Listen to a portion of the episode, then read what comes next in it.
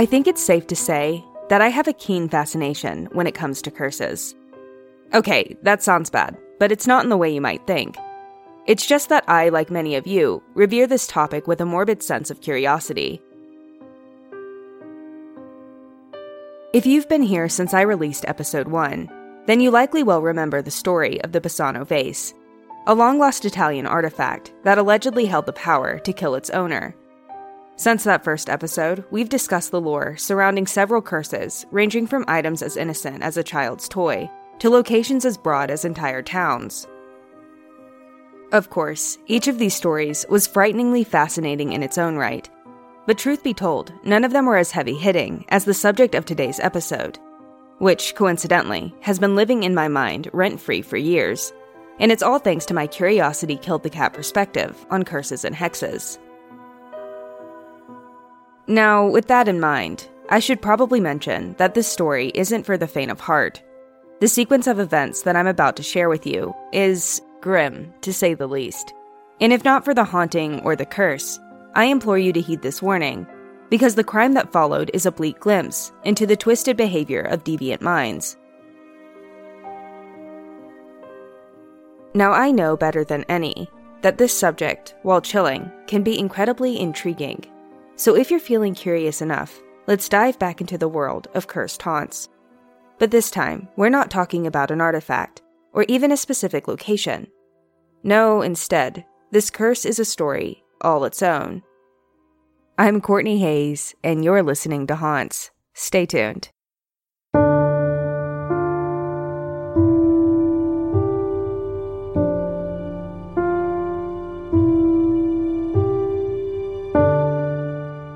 They say that it's the most cursed film ever made. Although Sharon Tate couldn't have known that when she first walked on set in August of 1967. Like many of her castmates, Tate probably thought that it was just another gig. Sure, Rosemary's Baby was almost certain to be an instant classic, thanks to the wild success of the book that inspired the film. But when she arrived to work on that warm summer afternoon, well, it all must have seemed so ordinary. Looking back now, it's really sad to think of this narrative for what it really is as a curse that has haunted Hollywood for decades. But even coming from a skeptic's perspective, while the perception is hard to deny, Rosemary's Baby was truly a tragedy in the making, even from that very first day. But I'm getting a bit ahead of myself. So let's rewind a bit. Back before the screenplay hit the box office, before filming began, before even Sharon Tate was cast as a minor role in this highly anticipated horror film. It was 1965, and Ira Levin was facing a completely different kind of horror. His wife was pregnant. Whether he felt prepared or not, he was going to be a dad. And what a terrifyingly exciting fact that was. Being a young writer himself, Levin channeled these anxieties into a novel. One about a young woman who had unknowingly been impregnated with the son of Satan. Obviously, it was a work of fiction, but all the same, the themes of Levin's novel were all too real, especially when viewed through the lens of a first time parent. It's likely for this very reason that the book was so popular upon its release, selling over 4 million copies before all was said and done. It was in the wake of that success that amateur director Roman Polanski picked up the film rights for Levin's acclaimed novel. At the time, Polanski was hoping to break into the Hollywood scene and Rosemary's Baby seemed like just the story to make that happen.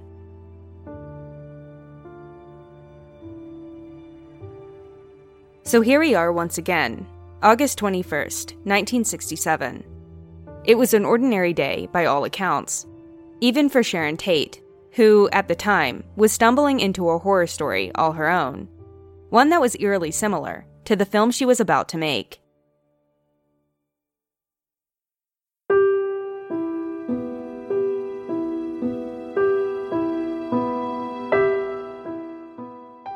It didn't take long for things to go totally awry. It was the fall of 1968. Rosemary's Baby had only just released a few months prior, and as predicted, the film was a raging success. And yet, the cast and crew were in a world of trouble. You see, they had just received tragic news that their colleague and friend, Christoph Komeda, who had written the score for the film, had fallen into a sudden coma. Apparently, a few nights prior, Komeda had been at a party when he got into a bit of a scuffle. Now, as near as I could tell, this wasn't an all out brawl or even a minor disagreement. In fact, it was merely just a bit of roughhousing between friends. But all the same, things took a very nasty turn when Komeda lost his footing and slipped down a very rocky outcropping, the likes of which are so common out in the Hollywood Hills. When the dust had settled, partygoers found that Komeda had sustained serious injuries, evidently hitting his head during the fall. In the weeks that followed, Komeda's wife had transferred him to a hospital in Poland, presumably so that he may be closer to family when he finally awoke. Sadly, this day never came, because in the spring of 1969, Christoph Komeda ultimately succumbed to these injuries, although his story didn't exactly end there.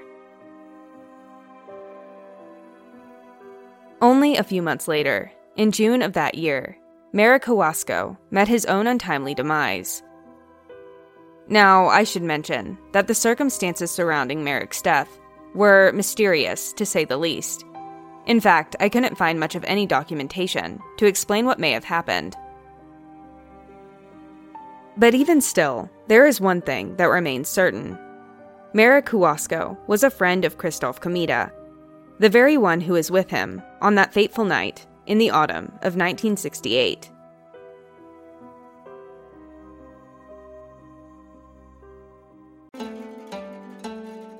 Forbidden history, grisly ghosts, monstrous cryptids, and harrowing folklore dominate Japan's history and culture. Mysterious Japan is a bi weekly podcast presenting these spine chilling horror stories, urban legends, and unbelievable histories in a campfire story format. Many of these tales have never been presented in English before, our journey takes place where dark history and supernatural folklore collide. Mysterious Japan is produced, written, and translated by recognized Japan expert Dr. Heath Avey. Season 1 relates the unbelievable legends and ghost stories from the so called suicide forest. Listen to Mysterious Japan for free on Spotify, iHeartRadio, or wherever you listen to podcasts. Learn more at our website at themysteriousjapan.com and be transported by unbelievable stories where the lines between reality and folklore become blurred in the shadowlands of Japan. Once again, that's themysteriousjapan.com.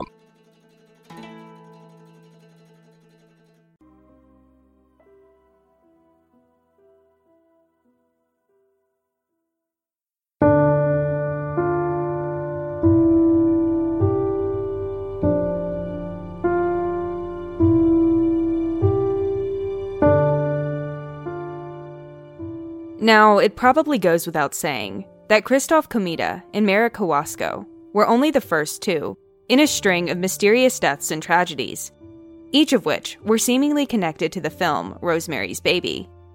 And if it's even possible, things only get stranger from here. For instance, right around the time of Komeda's passing, one of the film's producers, William Castle, began to receive an influx of hate mail so much so that he quite literally became sick with worry. In fact, just days after this hate mail began flooding in, Castle was rushed to the hospital due to an intense pain that he was experiencing. Come to find out, he had been suffering with a severe kidney stone.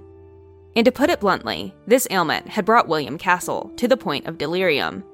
At one point, he even began to hallucinate a scene from the film, crying out from his hospital bed for Rosemary to drop the knife. Now, in the end, Castle fortunately made a full recovery, although this hospital stay would mark the end of his Hollywood career. And honestly, who could blame him with a hallucination like that? Okay, while we're on the topic of the film's producers, I'd like to focus our lens on a colleague of William Castle. Because producer Robert Evans endured a somewhat troubled life following his work on Rosemary's Baby. In 1980, for instance, Evans was convicted of trafficking cocaine. Then, later on in life, he suffered from a series of three strokes in fast succession, the likes of which left the right side of his body completely paralyzed. Fortunately, Robert Evans made his own recovery, eventually regaining the ability to walk with the help of a cane. Although it's worth mentioning that his recovery was long and grueling, and to be honest, he was never quite the same. Now, before we move on, I should probably mention that these tragedies expand well beyond the film's cast and crew. John Lennon, for example, was assassinated just outside of the Dakota, a renowned piece of New York architecture. But what does that have to do with the story at hand? I mean, John Lennon doesn't have a connection to Rosemary's Baby, right? Well, that may be true, but for the Dakota, on the other hand, that's an entirely different story. You see, it was this very building that was used during the film's production. So, yeah, apparently even the set wasn't immune to this supposed curse.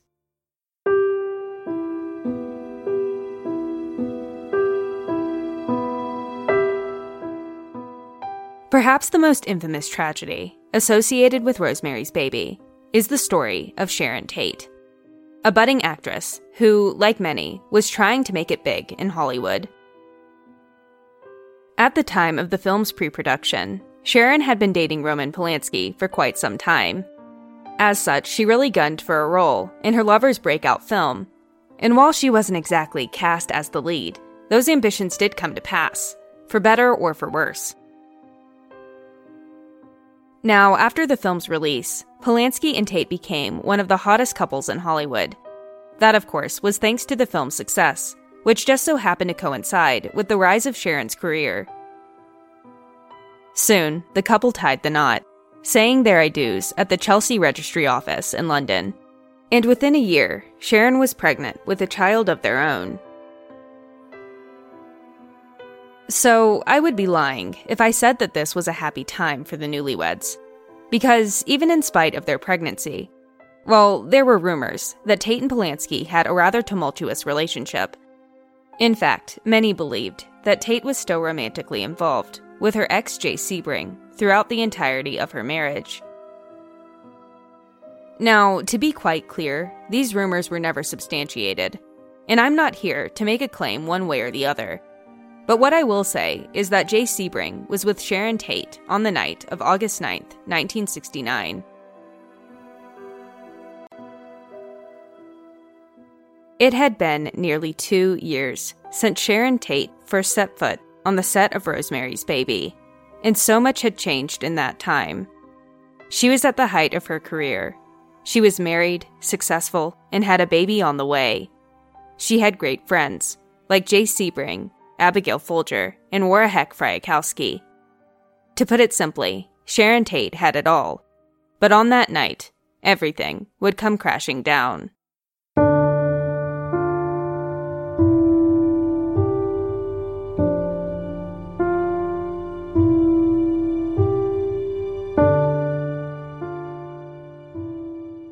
Now, if you've been listening closely, you probably know exactly where this story is going. But just in case, I'd like to extend another quick warning. This tale is about to take a very dark turn, so if you'd like to skip ahead, now's the time. On the evening of August 8th, 1969, Sharon Tate was hosting a small get together at her home on Cielo Drive. She was accompanied by J.C. Sebring, along with his friends, Wojciech Frykowski and Abigail Folger. Roman Polanski was away in London for work, leaving his eight and a half month pregnant wife back in California. At first, their night was just like any other. Together, the four companions had gone to dinner, then returned back to the Tate Polanski residence. As they sat there, enjoying each other's company, there's no way that they could have known of the impending horrors looming above their heads. It was just after midnight when four armed individuals approached the residence on Cielo Drive. Completely undetected, the assailants slipped into the house, where, to put it lightly, they wreaked havoc on our four companions. By daybreak, the Tate Polanski residence looked like a scene out of a horror film, right down to the words written in blood on the walls. Later, it became clear that this had been the work of the Manson family a notorious cult that had been orchestrating a series of vicious murders in the area.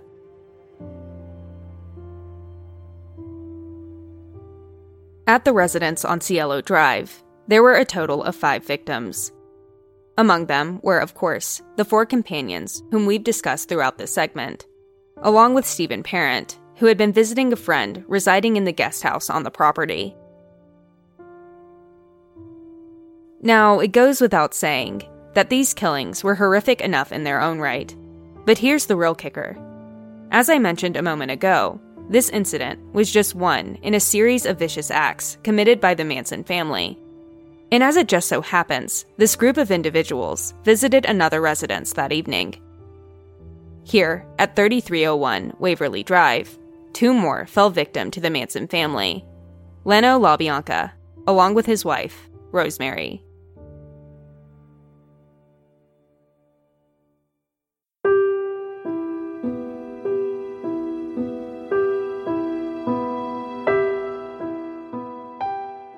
While her role was a far cry from the lead in this film, I can't help but compare Rosemary to Sharon Tate herself. As we know, Sharon was well into her pregnancy, and she too met an ill fate at the hands of a group of Satanists.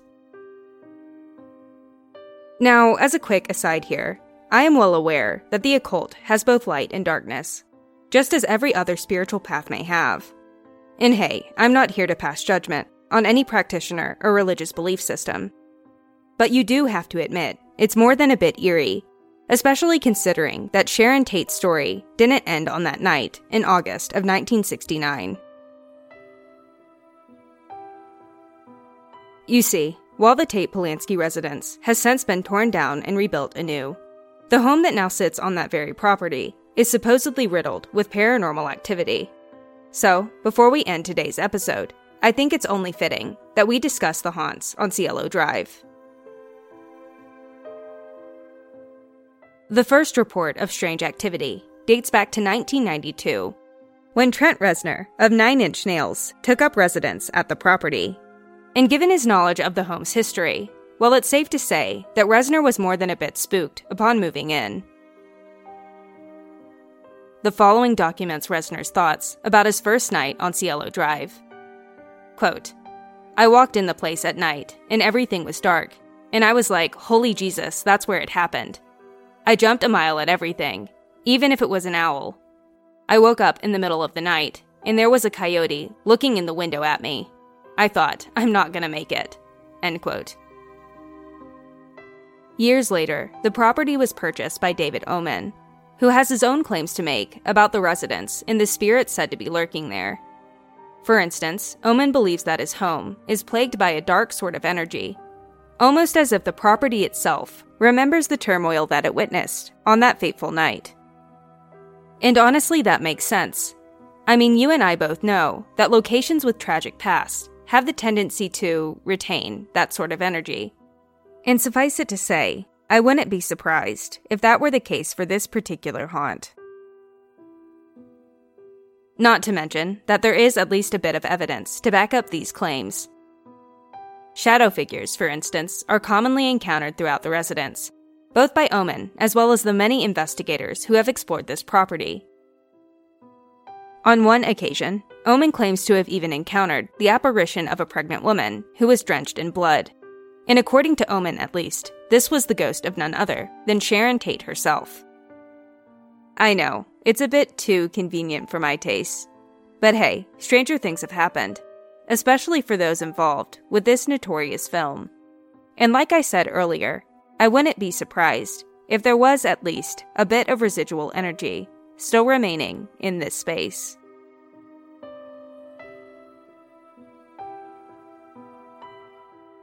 This episode of Haunts was written and produced by me, Courtney Hayes. If you've been enjoying the show so far, I would greatly appreciate it if you could leave us a review. A lot of work goes into each episode, and supporting the show in this way really helps us reach more listeners each week. It's entirely free and takes about 30 seconds, and it would genuinely mean the world to me. Also, if you're interested in learning more about today's topic, I greatly encourage you to check out the show notes section on our website at hauntscast.com. This is the location where I share my sources and provide any visual aid that may be referenced during the show. Finally, I would love to connect with you online. You can find me on Instagram at HauntsCast, or you can join our email list for updates about the show. Thank you again for listening, and until next time, happy haunting.